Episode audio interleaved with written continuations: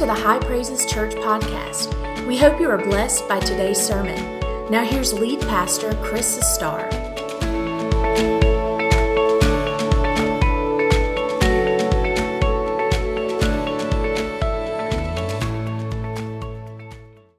Unto us a child is born, and unto us a son is given, and the government shall be upon his shoulders. And his name shall be called Wonderful, Counselor the mighty God, and the everlasting peace. And this morning, I just want to preach about that son who came here at Christmas. And I want to preach today why did Jesus come to this earth? As you have a seat this morning, it is amazing to me that 2,700 years ago, 2,700 years ago, God's Holy Spirit moved on a man named Isaiah to prophesy of the distant future. He foretold the arrival of the Messiah, the Son of God, to this earth as a gift to mankind. And what a thought that God would dwell with men and women. What an amazing thought. This revelation, however, begs the question why would God do that? Why would God leave the splendor of heaven robed with flesh, and come walk with us on earth. Why would he do that? Now, because we live in the 21st century, we have the, we have the pleasure and the, and the benefit of hindsight. We know that 700 years after Isaiah prophesied, that his words were fulfilled in the arrival of Jesus. That's the Christmas story. But again, the question is, why did Jesus come? And I want to address that question with three responses today. And I hope that you'll write these down, and, and I think they'll speak to you. And uh, this is kind of Christmas Sunday. Uh, next Sunday is going to be Christmas Sunday as well. And I just want to really encourage you to be here because we're going to have uh, we're going to have two services that are just going to be phenomenal. There's going to be a lot of variety in, it, variety in those services. We're going to have fun. How many know it's okay to have fun in church? and uh, we're going to have bring the children in here with us that Sunday, next Sunday, and it's just going to be one of those services that are going to be really, really memorable. So hope to see you then. But today, I just want to talk about Christmas, and to be honest, I want to go deep, and so I hope that you'll just stay with me and let me just get us in a place where we're thinking and, and really realizing some truths. And like I told you, brothers and sisters, if I lose you, just get on Facebook, I guess, on your phone. Um, don't do that. The, the, so, why did he come? Here's the first reason. These, I think, are like the top three to me why Jesus came to earth. Number one, he came to show you what God was like up close and personal. He came to show you. So, I'm going to make a statement, and I want you to hear what I have to say here. The perfect image or reflection of God is only attained through examining the person and the life of Jesus Christ. Now, now, it's not the only way to get the reflection because you can read the Old Testament and find out about God, obviously.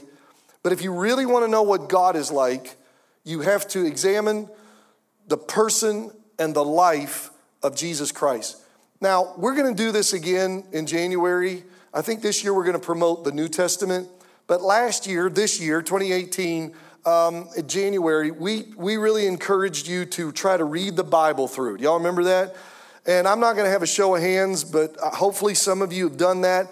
I took the challenge. I, am doing it. Uh, we're in the minor prophets in the Old Testament, so we're wrapping it up. Today's the 16th. We got 15 days to go.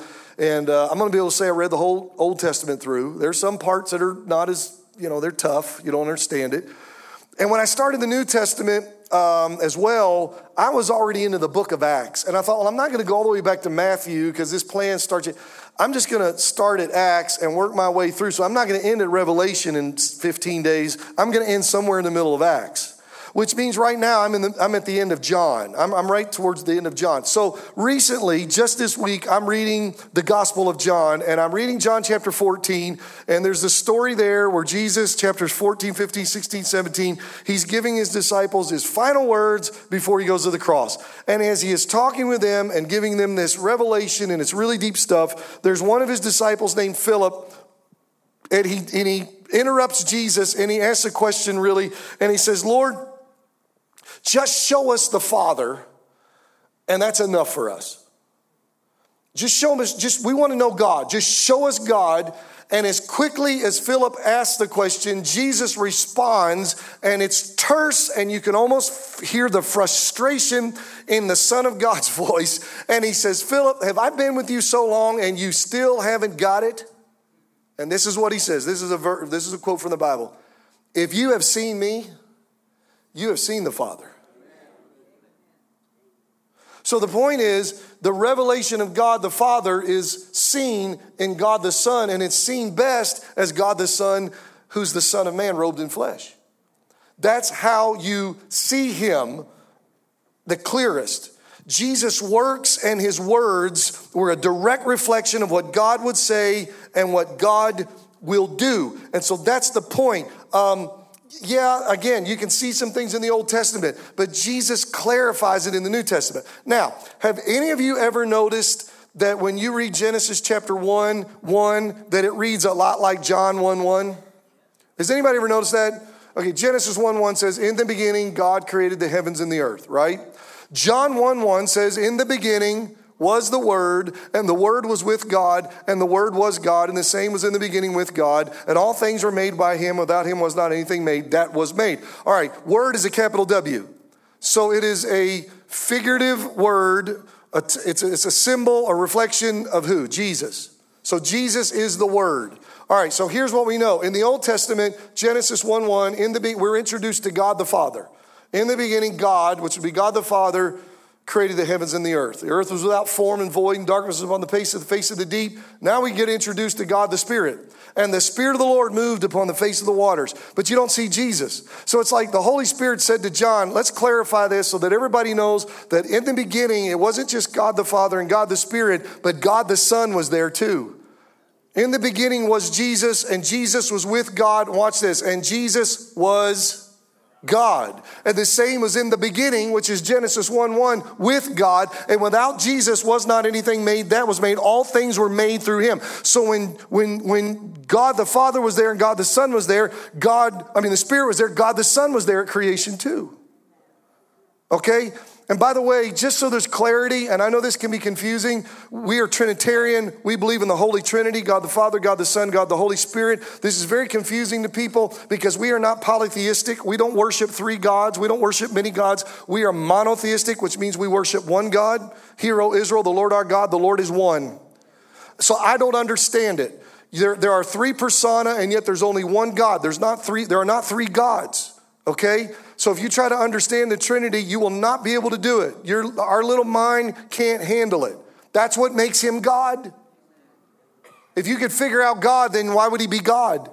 So, God the Son and God the Father and God the Spirit are one. And that's why, as God the Son, He can perfectly reflect God the Father, even if He's got flesh on. Y'all with me so far? Okay, and so You've got God the Father, God the Son, God the Holy Spirit. So the, the God of the Old Testament is the same God of the New Testament seen through the Son, Jesus Christ. They're different and yet they're still God. All right? Now, here's what I learned through the years people, especially people that are unchurched or people that are not saved, often see God solely as the lawgiver and the judge of the law and the executioner of those who transgress the law. And they're, and they're afraid of God. If you're a criminal, and you have been to court, if you're a criminal and you've been arrested, but you're out and you're in Ingles with your shopping cart, and as you turn a corner, there's the judge that you stood before. You just, I think we need milk. If you're in the milk section and you think you're getting away, and there is the officer that arrested you, so I'm going to the deli because those people represent the breaking of the, law, you breaking the law, they arrested you, you transgressing the law, they're the execute. See what I'm saying? That's how people see God. God is the law, you know, God lawgiver, you know, God. That's how they see God, this big, deep voice God. And he's just, and he gives me the laws and he tells me what to do and I don't do. And the problem is I'm not doing it. And I know, so God can't like me. And, and I'm, and, and but if God ever catches me or gets me, then I know he's gonna, he's gonna judge me. He's already judged me. I know I'm a sinner. I know I'm not doing the right things. And oh, if he ever catches me though, it's gonna be bad. I bet he's up there right now with a, with a lightning bolt. He's just waiting to just hammer me. Just fry me. That's what people think. And they know that if they die, they know, most people know if I die, I'm going to hell. They'll tell you, I'm going to hell. Like, really? You're just that flippant about it? And so that's people's view of God. And is God all those things? Absolutely. Absolutely, God is, but He is a whole lot more. So, God the Son comes and he's going to help us with this. And so if you go back to John again, John 1:14 says, "And the word, who's the word? Jesus. The word became flesh and dwelled among us. And we beheld his glory. The glory as of the only begotten of the Father. Okay? Watch this. Full of two things, grace and truth grace and truth. Grace and truth. All right, so here's the thing. Under the old covenant, because the Bible, all we got is the Old Testament, it was written for about, about and for the children of Israel. Okay, they had the law. The law came through Moses, but grace and truth came through Jesus Christ. That's what 1 John 17 says. I mean, John 17, John 1 17 says, The law came through Moses, but grace and truth came through Jesus Christ. I got a ring. Help me out here. And so, and so here's the thing the, Moses comes with the law. Now, what's the law? There's three parts of the law. Number one, there is the civil law. You know how Anderson has laws, the city? The county has laws, and the state of South Carolina has laws, and the federal government has laws. All right, they didn't have laws in Israel. They needed laws, so God gave them laws. All right? The civil laws of the Jews, way back 2,000 years ago, have had a tremendous influence in Western civilization and our present day laws. That's a, that's a fact. Okay. Then they had number two, the ceremonial laws. That was the, the, the, sacrifices and all the different things you do. You know, you go to the temple and you, you can't eat you can't eat pigs and you can't eat you know, different animals. You got to eat kosher, all that, all those, and all those were religious things. And their goal was to ultimately point to Jesus and help us understand the holiness of God and how we're supposed to be different as the people of God. And so you had the ceremonial laws. Then you had another law, it was called the moral law, the Ten Commandments, right? All right, so here's what I want you to understand Jesus said, I didn't come to destroy the law. You, you wonder why he came? Why did he come? He'll tell you, I didn't come to destroy the law, I came to fulfill the law. So the civil law really is a moot point because that was for the nation of Israel. Okay? That's why today, back then, their, their capital punishment system was I'm gonna get this in a minute. If you were caught in the act, they didn't have gas chambers and electric chairs. They would just bring you for the community and everybody grabbed rocks because there's rocks everywhere in Israel and they'd stone you to death. They'd get the, they, they, were, they would get rid of the sin and the, out, of the, out of the society, boom, just like that. Okay, today we don't do that. So the, the civil laws don't apply to us. The ceremonial laws don't apply to us anymore because Jesus fulfilled them all. We don't have to offer sacrifices here on Sunday morning because Jesus is the ultimate sacrifice. One and done. Okay, so those he fulfilled. But the moral law, all right, it, it, it was, it's always been wrong to kill. It's wrong to kill now, and it will always be wrong to kill. Murder. Adultery has always been wrong, and it's wrong now, and it always will be wrong. Are y'all with me? Lying has always been wrong, it's wrong now, and it always. That's moral, watch this, truth. That's just not law, that's truth. Y'all with me? That's why we have to be careful, especially with you in the younger generation and, the, and the high school students over here. You have to be careful because we're in a very pluralistic society right now. And what has become acceptable in our society is that truth is relative. So that there is no absolute truth, especially moral truth. There's no absolute moral truth. And so nobody at school is going to teach you absolute moral truth, even though if you try to break rules, they still give you licks. Try to figure that one out. Or you get in trouble. So if there's no moral law, anyway, that's the hypocrisy of it. But, the, but relativism says, Jan, what's wrong, what's wrong for you may be okay for me to do. And what I may think is a wrong thing to do, you may think it's all right. So we just need to respect each other. And if you can do it, then I'm not going to do it. But that's okay. That's your that's truth. That's what's true to you. Look, two plus two is two. Two plus two ain't five. Okay, two plus two can only be it can only be one thing. And so the same thing is morally. Two plus two is four. It can't be two plus two is five. Here's the moral thing. It morally you can't have two things that are opposite or different right at the same time. Right is right and wrong is wrong. You with me? So the law came through Moses, but grace and truth came through Jesus Christ. And so Jesus comes and he says, You have heard that it was said, but I say unto you. And so he never cut down the moral truth that was in the Old Testament, he expounded on it. So, guys, he said, you know, adultery's wrong. So if you have an affair with another man's wife, or another woman while you're married, that's adultery, that's wrong. But he said, let me just take it a little bit further. I say to you that if you look on another woman and you play the whole thing out in your mind, I'm talking about X, X-rated, you play the whole thing out wishing you were with her and you could just play it all out and it's terrible. You know, he said, you've already committed it in your mind and in your heart. You're an adulterer. So he took the letter of the law and went even further to explain the spirit of the law, but the moral law, and this is truth. Y'all still with me? So the law came to him with grace. So Jesus comes and he's speaking truth. And yet, there was this side of him that was full of grace, mercy, and compassion. When he saw the crowds, the Bible says he had compassion upon them. All right, and so that's that's what he came. He came. He's so what is he doing? That's God. It's not like the God of the Old Testament is different. God the Father is God from the Son. Jesus is a reflection of God. We got the wrong picture.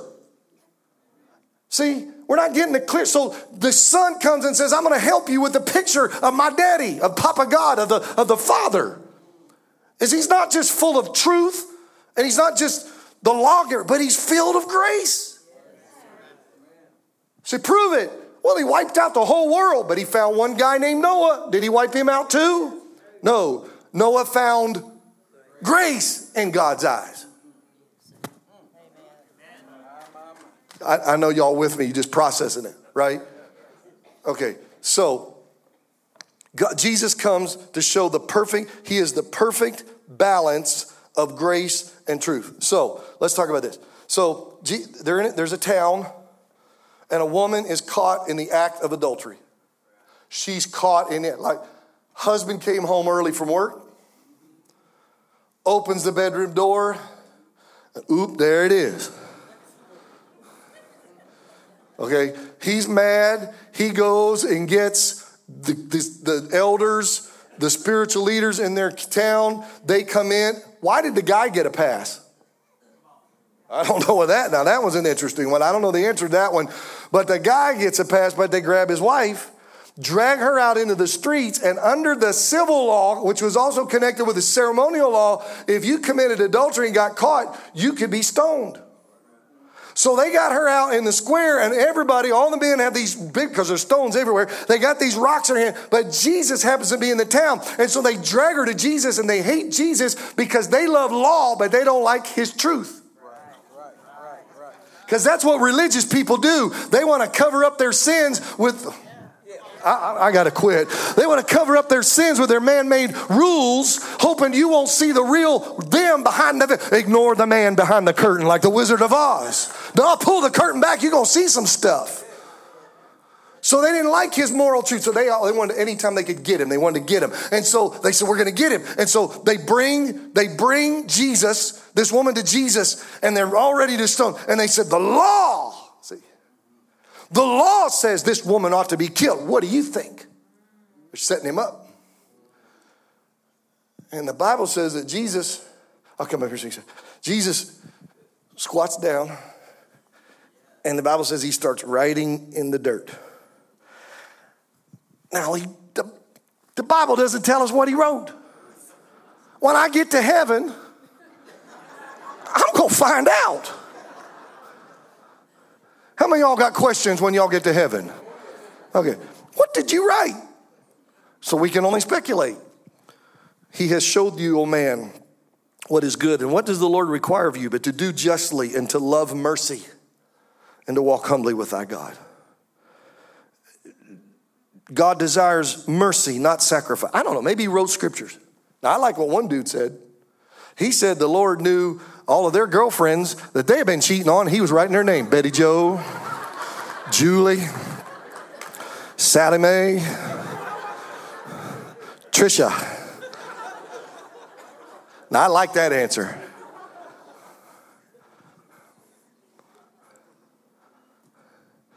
And then he looks up. Now he's going to respond. He who is without sin, you throw the first stone. And the thing is, there was only one guy there that was qualified to throw a stone, and it was him. He could have picked up a rock and bashed her head in if he wanted to and been right, because he's God. But he's not. And they're ready to, and they're a bunch of sinners self righteous, hypocritical sinners. And the Bible says that beginning with the oldest, you could hear rocks going thud, and they start walking away. You know why it's the oldest? Because the longer you live, the more sins you commit. If you're young, your list is about that long. You get my age, it's pages. We're flipping, right? All the old people said, Amen.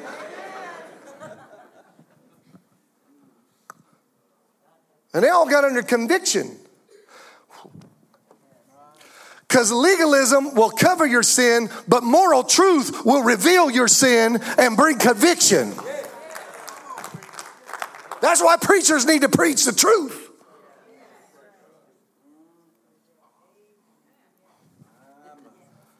Thud, thud, thud, thud, thud, thud.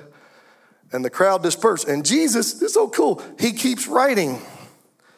Let's see, he got three of them Tanya, Betty, and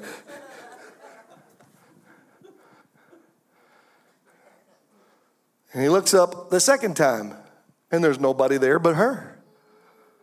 And he said, Woman, where are your accusers? And she said, Sir, I have none. Now, here, watch this. It's going to make some of you happy. And the next thing Jesus said is the greatest thing you can hear God say to you Neither do I condemn you. Hallelujah. Hallelujah. Hallelujah. Hallelujah. But she broke the law. That's right, she did. So let's look at this all the way through. Man looks on the outward appearance, but the Bible says God looks on the heart as the Son of Man, but also the Son of God. He had the ability, he looked into her heart, and that woman was not only guilty and felt bad because she had been caught, but now she's standing before the Son of God who can either be her judge or can be her Savior. And she sees something in him and realizes this man could condemn me, but he could also change me. And she wanted to turn from her life of sin and she wanted to be saved. And God can see it even like today, he can still see the heart of somebody who says, I'm tired of living this life and I want to be free from the devil and free from sin, and I want to be changed by the power of God. That's the only way you can make this story work. And he saw that she was ready to repent and she and she wanted to be changed. And that's why he didn't condemn her because he offered grace to her. Truth said she was guilty, but grace said, I can save you. That's the same thing happened to you one day. Truth said, You're a liar, you're a cheat, you're a swindler, you're dirty, you're mean, you're vile, you're filthy. But grace said, I'll wash you and cleanse you and justify you and change your life.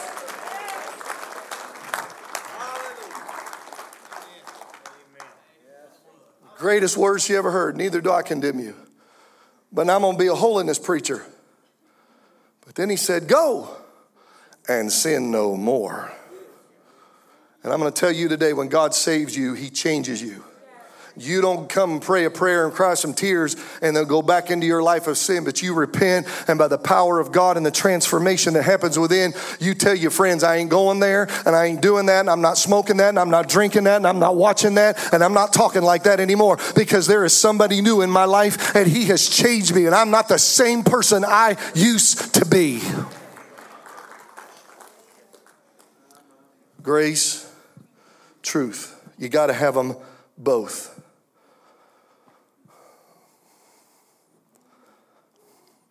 So he came to show you what God was like up close and personal. That's the first reason. Second reason was to show you what the kingdom of God looks like.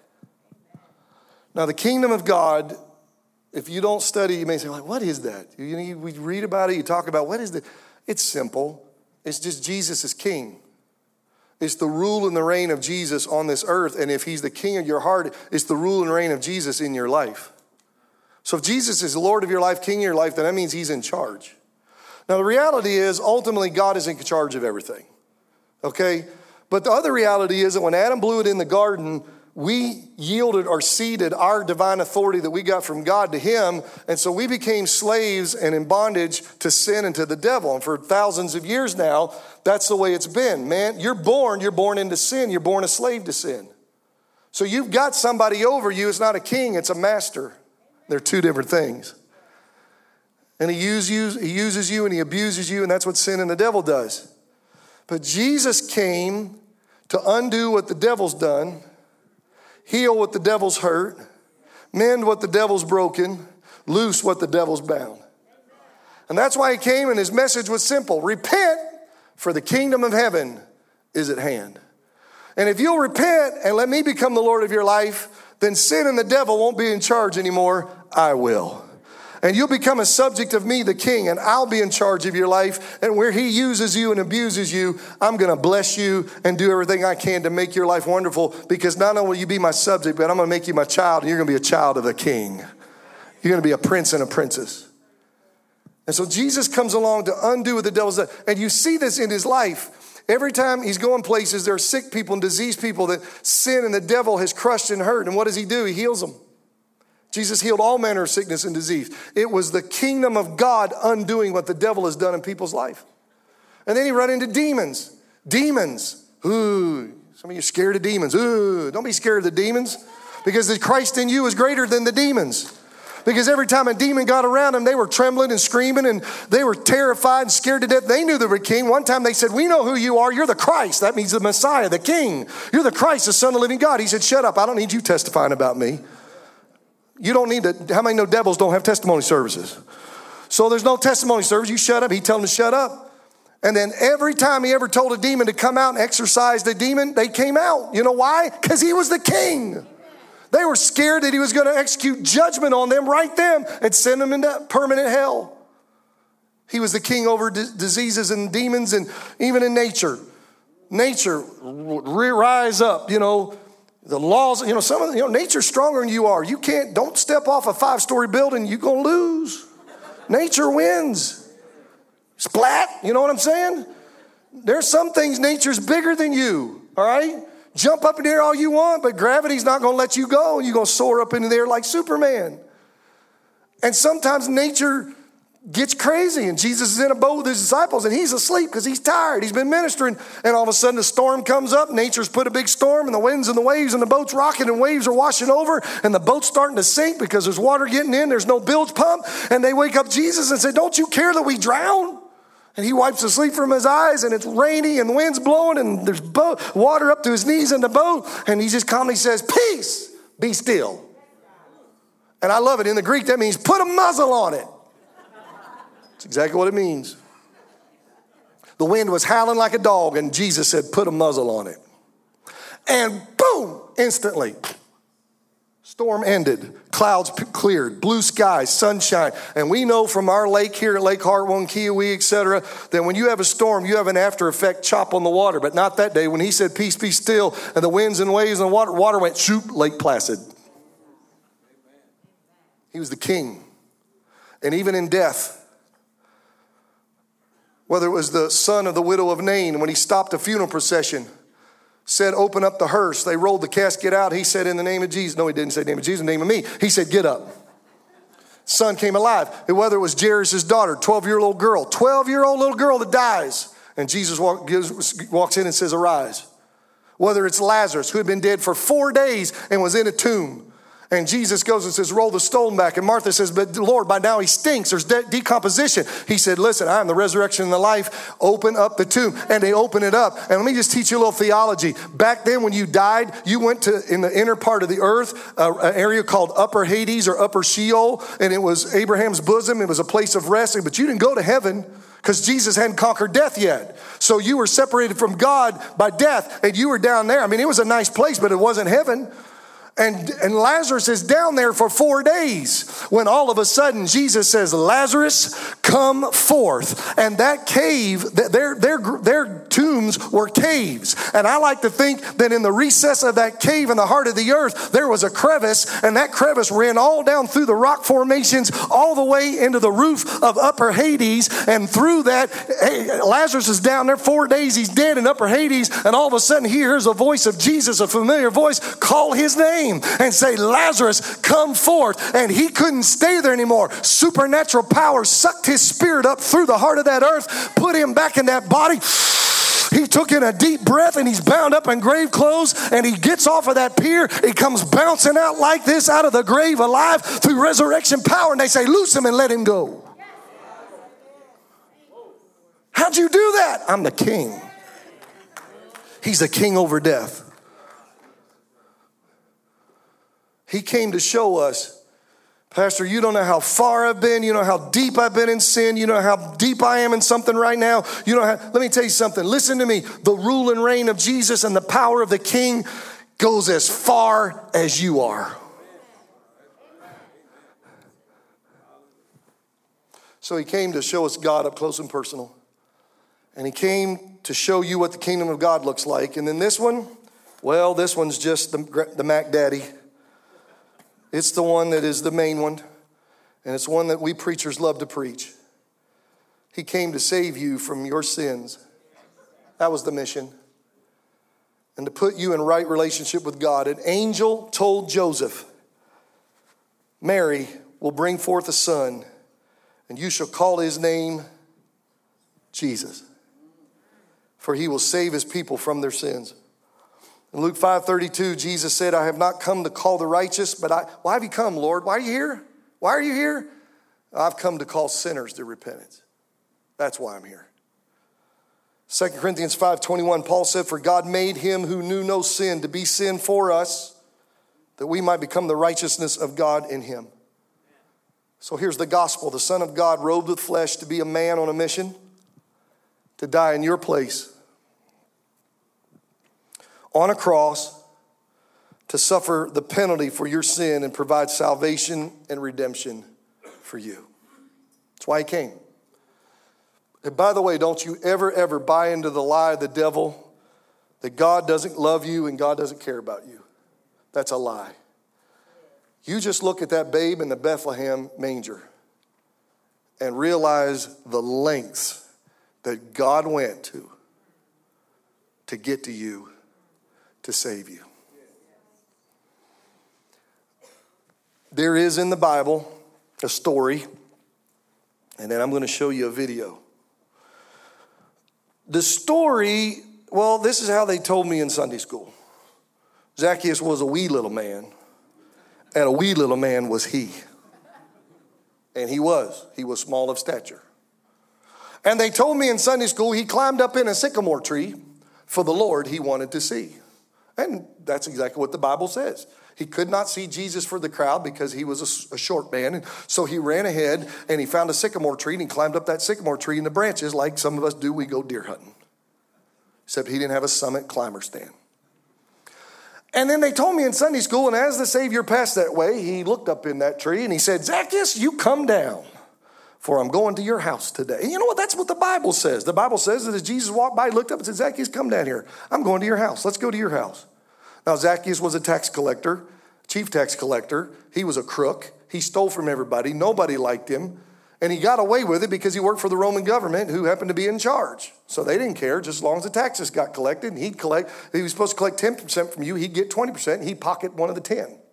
So he's very wealthy, but hated by everybody. He was a really, really bad man. Very bad man, Jerry Seinfeld, right? Very bad. All right. And so Jesus looks at this very bad man and says, Come with me, we're going to your house. This guy's a sinner, but he gets all excited and he invites all of his other sinner friends. And imagine that Jesus sitting in a room full of sinners eating dinner. Now, what's happening? Really, what happened to the woman caught in adultery? This little crook, this little extortioner, this little swindler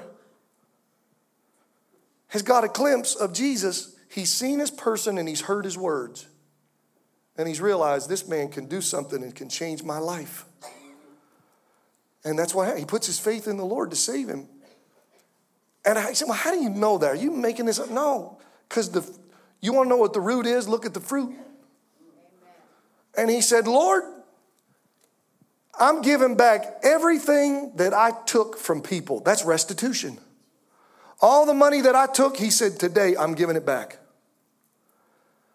And he said, And I'm going to give a half, give away half of everything I have. I'm going to give to the poor. Now he's become a benevolent man. A greedy man has now become a benevolent man. It's almost like the Grinch who stole Christmas. His heart got big. Now I'm going to tell you what Jesus said because it wraps up my message. he repented, he became gracious, and verses 9 and 10 of Luke 18 says, And Jesus said to him, Today salvation has come to this house. So Jesus said he was saved. And listen, for the Son of Man has come. Why'd you come, Jesus? Why, why'd you come? Why'd you come to earth? The Son of Man has come to seek and to save that which was lost. That's why he came. That's why he came. He came to seek and to save lost people. I forgot to say this in the last service, but I'm looking at my notes and I want to say it. I put a star by it, it must be important. Saving sinful people is the heartbeat of God. Can y'all believe that? Because it's true. So if you're here today and you don't know Jesus as your Savior and as your King, and the Spirit of God is dealing with you, and you're saying, I need to change, something's got to happen in my life. You're in the right place at the right time, hearing the right message. You're hearing the truth. You're a sinner. And you're not right with God. But there is a Savior, and there's grace. And God doesn't want to throw you into hell, He wants to save your soul. Now, if you stay in your sins and die, you can't go to heaven, so that only leaves one alternative. And if you go there, it's because you made that decision, not Him. Let the record state.